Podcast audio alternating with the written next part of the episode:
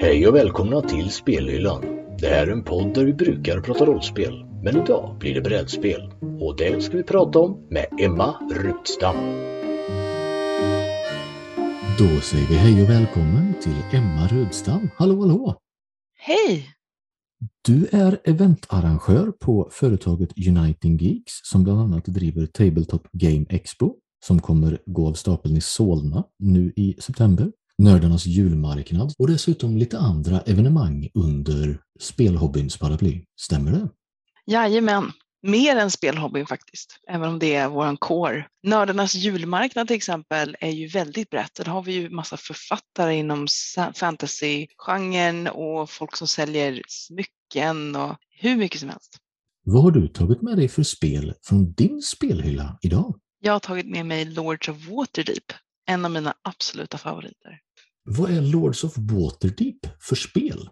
Lords of Waterdeep är ett worker placement-spel med resurshantering. Kan jag förklara vad det betyder för de som inte kan de här termerna? Det får du jättegärna göra. Så worker placement är en term för en spelmekanik där spelarna delar på ett visst antal actions de kan göra när man, det är sin tur. Och för att välja vad man ska få göra så tar man en av sina gubbar, sin worker, och placerar på bordet. Worker placement. Och när man gör det så blockar man den action för nästa person. Så under en runda när det går runt, runt, så för varje tur så kommer det ut en gubbe, en worker, och blockerar fler actions. Eh, och sen när rundan är slut, då tar man tillbaka alla gubbar och öppnar upp allting igen. Det är mekaniken worker placement. Och resurshantering tror jag de flesta förstår. Det handlar, det är liksom att pyssla till det och försöka optimera så bra som möjligt för att uppnå någon typ av mål med de resurser som finns. Vad är det som gör just Lords of Waterdeep unikt inom worker placement-genren? För mig är det väldigt kul just på grund av att det är så föränderligt. Det är annorlunda varenda gång man spelar och det är för att målet för varje person som spelar är olika. Och ändå så blir det så balanserat. Alla ska få så många poäng som möjligt i slutet. Men det största sättet att få poäng är genom att uppfylla uppdrag eller quests. Och de här uppdragen är, det är alltså en hel lek med kort. Och vilka uppdrag som man har och får, de, det kan man påverka i spelets gång. Vad man får ut av de uppdragen, man får ju delvis victory points.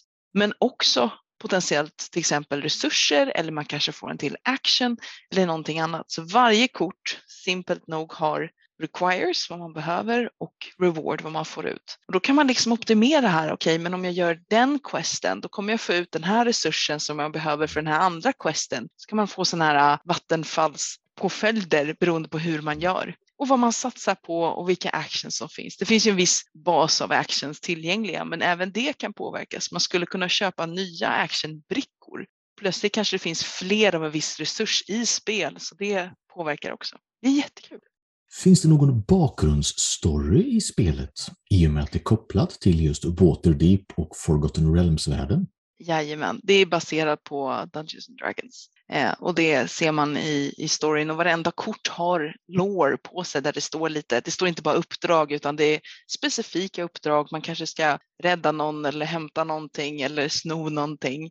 Och, och det är kul, det gör det snyggt. Men det är mekaniken som gör det bra. Jag tror jag spelar kanske fem gånger innan jag ens läste vad som stod på korten, för det är inte relevant för spelet. Men det gör det lite extra, lite, lite nice. Eh, och jag ska säga det på tal om förändligt, jag har spelat det här spelet, det har varit en av mina favoriter i många år. Lätt över 80 gånger och det är fortfarande kul. Mycket, mycket bra. Väldigt bra betyg får man säga. Vad är det som gör att spelet blir så återspelningsbart? Är det just föränderligheten eller är det att det ständigt passar för att introducera nya spelare för till exempel? Eller ränkspel och dramatik mellan spelarna? Eller är det någonting annat som hjälper till? Eh, för mig är det, det är nog att den tickar av många av de basgrejerna som jag tycker är viktigt. Delvis att det går snabbt att komma igång och det är kul att köra med nya. Det är inte det lättaste att komma igång med om någon är helt ny. Folk som är lite aviga till brädspel ska man inte sätta framför det här. Men är det någon som har spelat någonting enkelt någon gång, då är det liksom ett steg till räcker för att man ska mm. förstå sig på. Det är, det är så, som sagt, uppdragskorten är verkligen bara du behöver det här requires och det här får du ut, rewards. Och sen är det resurser som man ser i spelet. Det är välbalanserat, det, det finns ett visst antal runder så det håller inte på så länge, vilket jag också uppskattar. Jag har inte riktigt tålamodet att köra spel som pågår i många timmar, men det här brukar ta någon gång någonstans en och en halv timme någonting. Det är, det är lagom, jag gillar det. Påminner det om något annat spel i genren? Jag själv är stort fan av klassikern Stone Age till exempel, som väl är typen för worker placement kan man nästan säga. Är det likt eller gör det helt egna saker? Alltså, jag skulle säga att det inte är likt. det är likt på det sättet att det är, det är den mekaniken, det är, det är worker placement. Man tar sin gubbe, man ställer ut den, man får något av det. Men i Stone Age så är det ju så, så finns det bara så här många activities som du kan göra. Strategin för att vinna, det finns liksom bara så många olika sätt att vinna på. Har man väl kläckt koden så att säga så, så har man gjort det. Då är det inte så jättemycket om spelarvärde jämfört då med Lords of Waterdeep där knappt går. Det finns liksom inte en strategi som alltid funkar och hur man spelar, vad som går bra beror också mycket på motspelarna. Så det är mycket interaktion emellan, vilket är jättekul. Är det någonting man känner igen som rollspelare i Lords of Waterdeep? Det är ju baserat på Forgotten Realms-världen som väl kanske är den mest klassiska till just Dungeons and Dragons som vi nämnde. Ja, jag tror allting i det här är taget från de här rollspelen så mycket det går. Cliffwatch Inn till exempel, är det ett ställe du känner igen? Field of Triumph, The Grinning Lion Tavern, Waterdeep Harbor, Castle Waterdeep, Blackstaff Tower, The Plinth, Aurora Realms Shop. Det här är de olika platserna som har en action på sig då när man ställer ut sin grupp. Och sen är det ju hela alla quests. Det finns också intrigkort så mycket de kan har de ju baserat de här på vad som faktiskt finns i rollspelen. Så absolut känner man igen saker när man spelar. Om man vill spela Lords of Waterdeep själv, vad ska man tänka på lite extra? Är det någonting man kan luras av om man är van av andra worker placement-spel som du nämnde, eller någonting man förväntar sig om man kommer från rollspelsbakgrunden? Och så länge sedan jag började spela den jag försöker tänka tillbaka jag tror inte, jag tror som det mesta spel har man, man får köra en runda och sen har man fattat det mesta. Liksom. Det är inte så långt att man känner att man har förlorat en kväll eller så om man inte fattar varenda grej från början. Men, men det är ganska bra, alltså balanserat väl, det är lätt att förstå. Ser du en orange plupp på ett kort, då betyder det att du kan få den resursen som är en orange plupp och det är, sam, det är en kub, liksom, det är en kub på kortet. Så det är, det är väldigt tydligt på det sättet. Vill man från början vara superbra, då kan man ju kanske fundera på det här med intrigkorten redan från början. Men, men man behöver inte det. Man kan gå in och börja spela det här och skita i liksom vissa delar och ändå ha jättekul och potentiellt vinna beroende på vilken man spelar med. Så jag tror, jag tror inte det finns något sådär riktigt tänk på det här utan testa. Hoppas på att det blir liksom, troligen blir riktigt bra. Har du några sådär strategitips redan nu? Det har jag faktiskt inte ens sagt, men alla korten är öppna. Det enda som är dolt är intrigkorten och vilken lord man är, vilket ger lite extra poäng i slutet. Men allt annat är öppet, vilket ytterligare en anledning varför det är bra att köra med folk som är lite nya, för då kan man titta på varandra och se lite, okej, okay, men du, du har ett quest som kräver den här resursen, du kanske ska tänka på det här, kan man tipsa varandra om så att, så att det går framåt och så att folk inte står där förvirrade. Liksom, ah, nej, men okej, okay, det här är det som finns, det här, välj något av det här. Jo, men nu när jag tänker efter så är det väl ett tips och det är tänk på questen. Man får ett par att börja med, men mot mm. slutet har man kanske gjort sju, åtta stycken. Du väljer vilka quest du ska ta under spelets gång, så att, att lägga lite effort, kanske någon resurs på att välja rätt quest eller den som ger mest poäng just nu. Det ger nog rätt mycket om man ska hårdköra för att vinna. Du nämnde att du hade spelat det här över 80 gånger. Det måste väl betyda att du har testat det även ute på demonstrationsbordet? Det, det har jag gjort. Är det ett spel som passar att just dema för nybörjare eller passar det bättre för mer erfarna spelare? Min erfarenhet av nybörjare är människor som kanske inte ens tycker brädspel är kul. För dem så nej. I och med att det är ett ganska stort bräde i mitten, det är många pluppar. Folk blir rädda. Inte för att de inte kan lära sig att spela utan för att de blir rädda. För den typen av ny, nybörjare så rekommenderar jag helt andra spel och det är spel som 0 till 9. Jag tror den heter Number 9 på engelska. King Domino, Catch the Moon. Det här är spel som tar mindre än en halvtimme. Det kanske tar mindre än två minuter att gå igenom reglerna. Det är jättebra demospel och speciellt på ställen som mässor och så. Folk vill liksom inte ens sätta sig ner. När vi var på Comic Con förra året så hade vi med oss Catch the Moon. Det spelet är det är lite som reverse Jenga. Du vet i Jenga tar man ju ut de här små träklossarna och så ramlar det ner. Här ska man lägga på och det är inte träklossar men det är små trästegar. Ska man lägga liksom till en på sin tur utan att det rasar ner. Och det är jätte visuellt snyggt. Det, är, det blir som ett träd av små stegar. Det är balans och sen kan man göra det på ett ståbord så folk kan liksom stå omkring så ingen behöver liksom committa att hoppa in och vara med utan man kan bara titta lite först och sen kanske man kör en runda och tycker det är kul. Ett annat jättebra spel som jag rekommenderar är Gunshun Clever. Och det kan man beskriva som eh, Yatzy fast bra. Man slår tärningar och fyller i lite papper. Jag tror det heter roll and write kallas den spelmekaniken. Man slår tärningar och så skriver man på ett papper. Det är, det är faktiskt jättekul. Vi tog med det när vi var och demade på Tekniska museet i Stockholm och så kom det ett par, eh, eller ett par jag tror det var tre tonåringar som kom och satte sig och, och spelade. Jag visade det spelet så de är på Tekniska museet, ett av de coolaste museerna vi har. De satt med oss i typ fyra timmar för de spelade om och om och om och om igen och tyckte det var så kul. Så det kan jag verkligen rekommendera och det går också väldigt fort. Det tar kanske 20 minuter, kanske 30 minuter när man har liksom sätta, sätta upp och gå igenom reglerna och räkna poängen. Men jätte, också väldigt bra demospel. Det här med den grafiska presentationen, alltså hur kul det ser ut att vara, det är rätt viktigt kan jag tänka mig när man ska just demonstrera spel. 100 procent. Om du går runt på en mässa eller går runt som på ett museum, varför ska de gå fram till dig och titta på vad du håller på med när det finns så mycket annat? Eh, ett av spelen jag älskar att ta med mig heter Build It. Och det är, man kanske kan kalla det för ett barnspel, mm. men jag tycker det kan vara jättekul att göra mellan vuxna. Och det är så enkelt så att man fysiskt att man sätter ett typ som ett pannband runt huvudet och sen går det liksom ut en, en plastbit och från den hänger det en bit tråd med en krok. Du har alltså byggt en kran på din panna och så ska du med den här kranen så här lyfta små bitar som ser ut som Tetrisbitar fast med hål i då så du kan greppa med kranen och bygga saker. Så man sitter mitt emot någon och så, så med huvudet ska man liksom försöka krana och bygga upp saker och jättefärgglada bitar. Jag kan tänka mig också som vuxen att man så här, man kan få till sig lite, speciellt om man är lite trött på kvällen eller lullig eller vad man nu är. Men om man nu skulle vilja ta och lära ut ett av de här lite tyngre spelen, men Lords of Waterdeep tar, sa du, 90 kanske? Om man skulle vilja lära ut det, eller något annat i samma tidsklass, har du några tips? Eh, ja, mitt första tips, och det är för att det ofta ser man ju ett par spelare vid bordet som har spelat spelet förut, det är att säga till alla att hålla käften så att det bara är en som förklarar det är väldigt vanligt att när man har spelat något och man vill hoppa in och förklara mer grejer. Det är jätteförvirrande för den som lyssnar. Så låt en person förklara reglerna. Man blir ju bättre på att förklara regler också.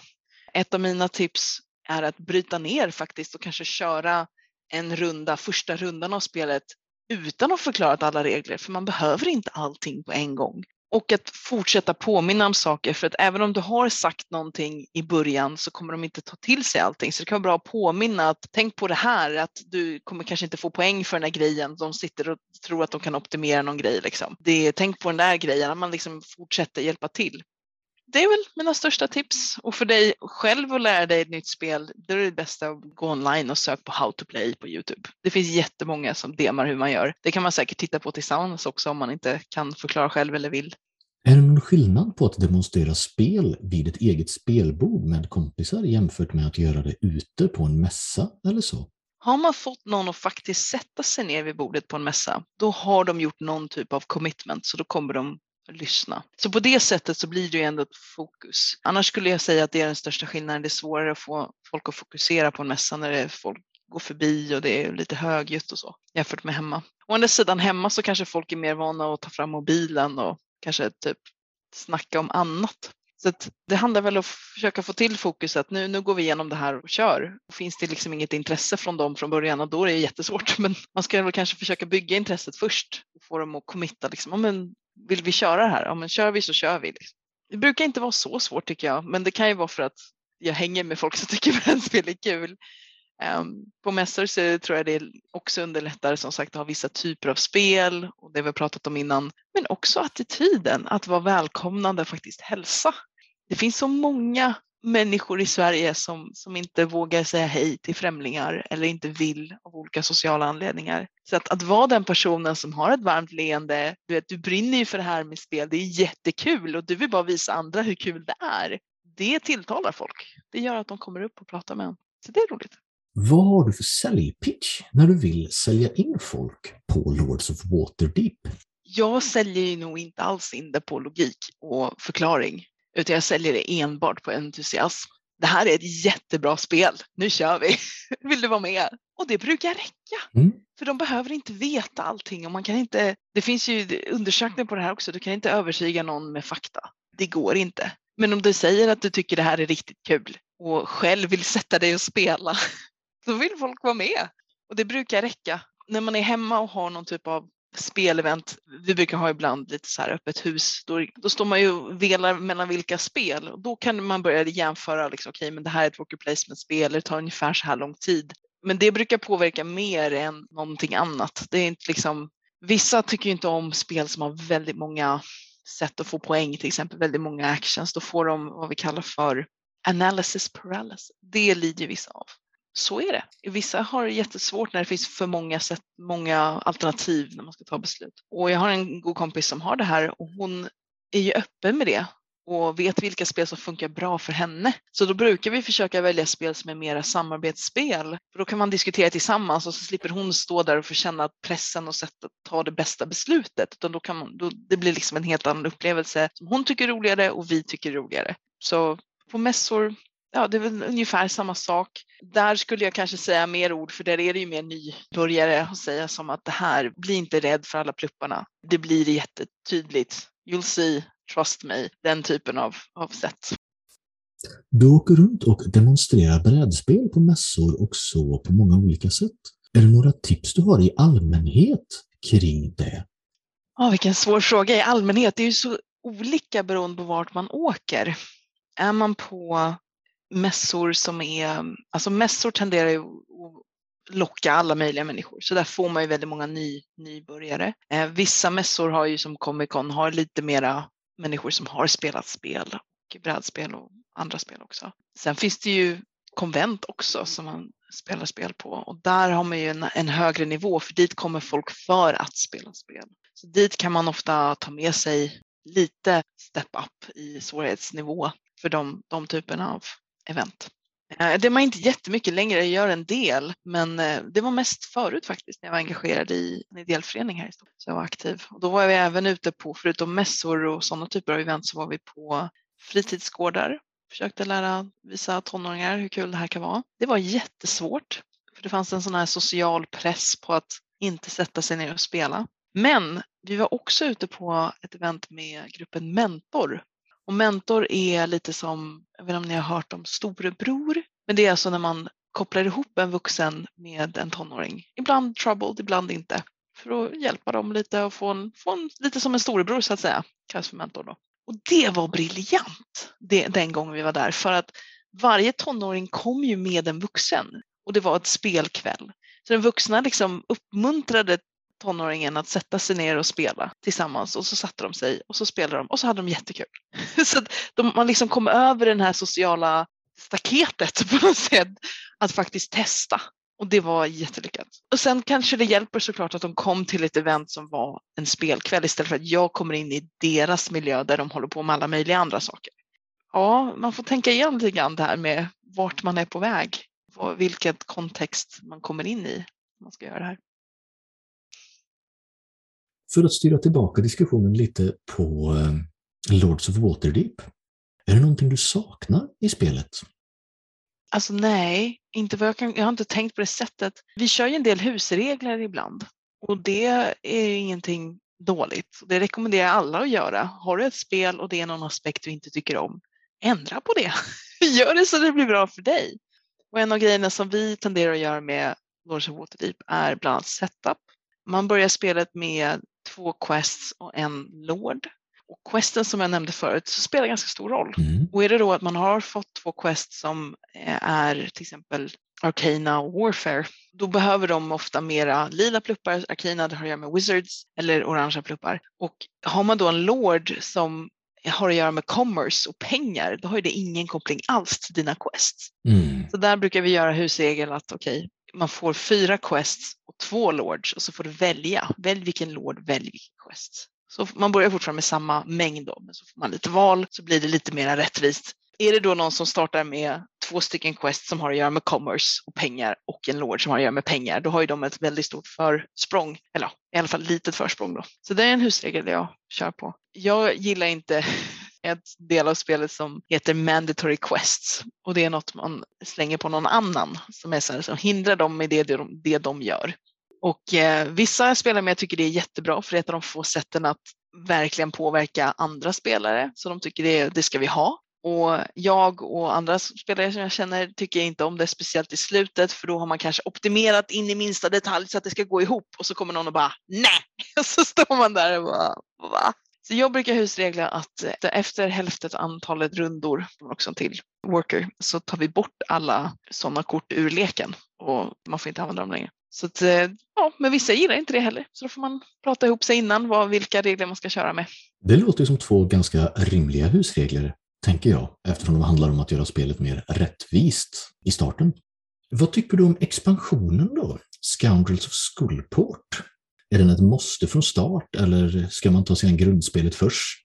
Är den ens nödvändig för att få ett kul spel? Den är inte nödvändig, men den är bra. Har man kört grundspelet några gånger och tycker det var kul så kan du göra det göra lite variation genom att köpa den här expansionen. Så blir det lite andra typer av quest, lite andra typer av actionbrickor. I Scoundrels of Skullport så finns det, i den lådan så finns det två separata expansioner. Och en handlar mycket om resurshanteringen, att man får plötsligt mycket mer resurser att leka med och action som ger mer av det. Den kan jag tycka är roligare. Den andra har en mekanik som skapar eh, minuspoäng.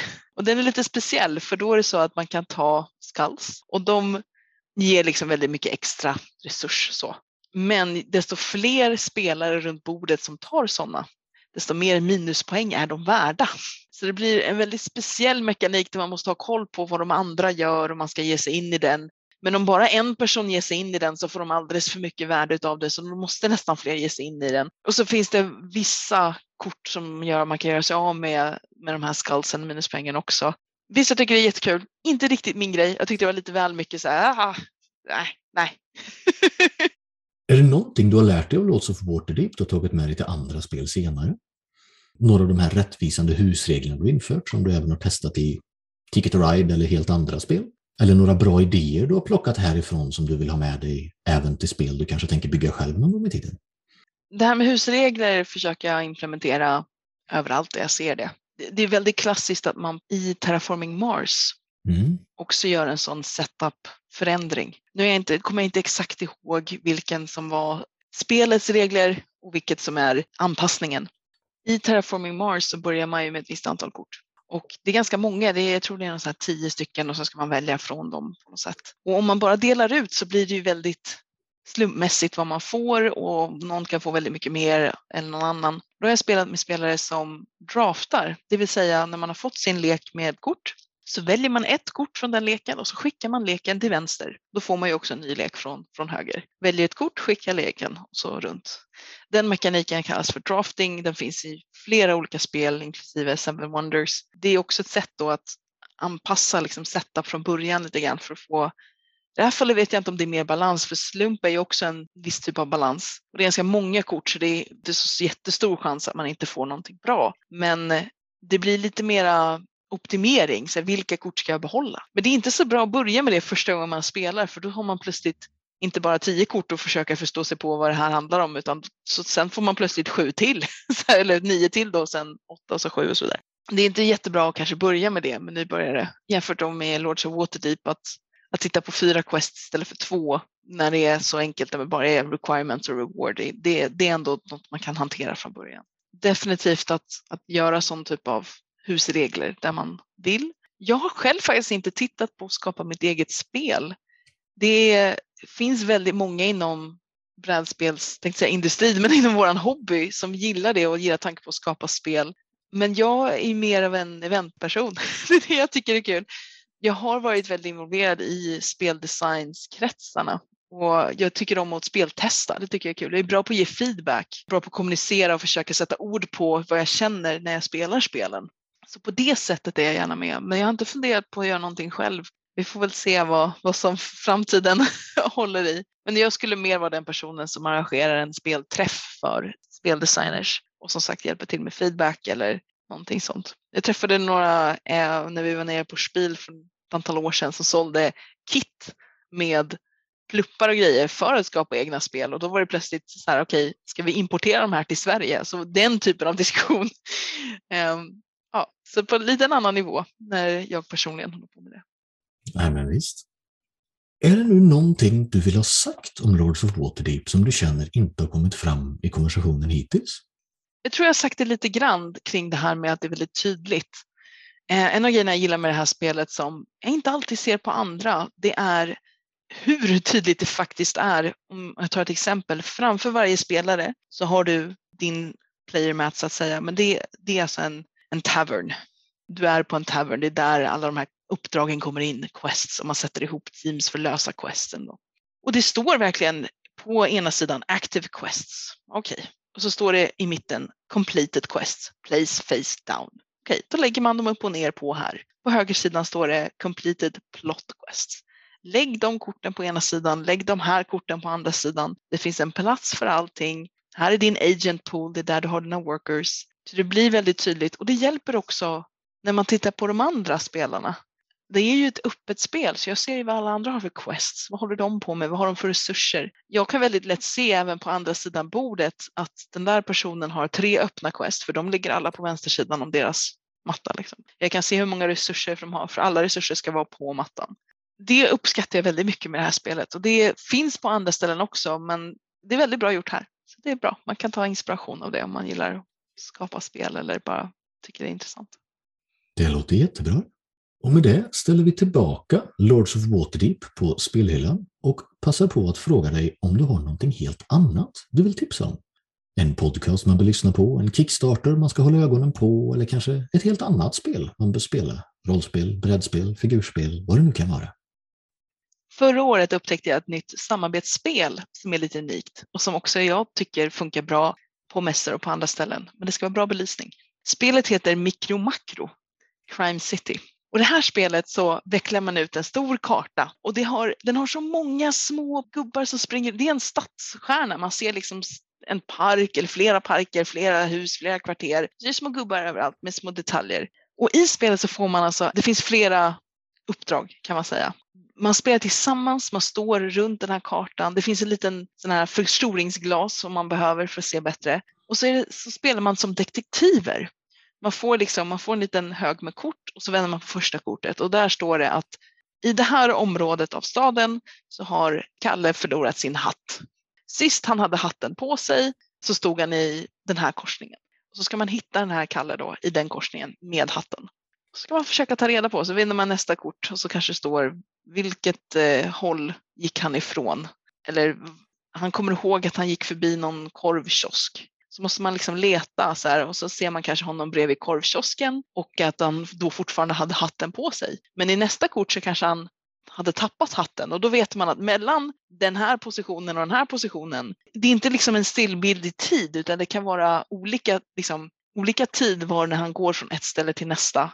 Vad har hänt? Så då står man runt där och försöker hitta och så försöker man fundera och så bara, men där sitter det två små pojkar i trädet med en fiskespö som hänger ner med en krok över gatan. Kan det vara så att hatten fastnade på fiskespöet? Kanske ska leta upp de här gubbarna, sprang de iväg någonstans, de här små killarna då? Kul spel, väldigt lätt att börja för det är bara att veckla ut den här kartan då.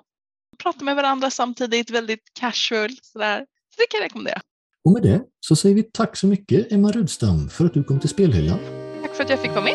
Ha det så bra. Hej hej! Hej hej! Det här var Spelhyllan med Emma Rudstam. Själv heter jag Pontus Kjellberg och musiken är gjord av Hicham Chahidi. Tack för att ni har lyssnat.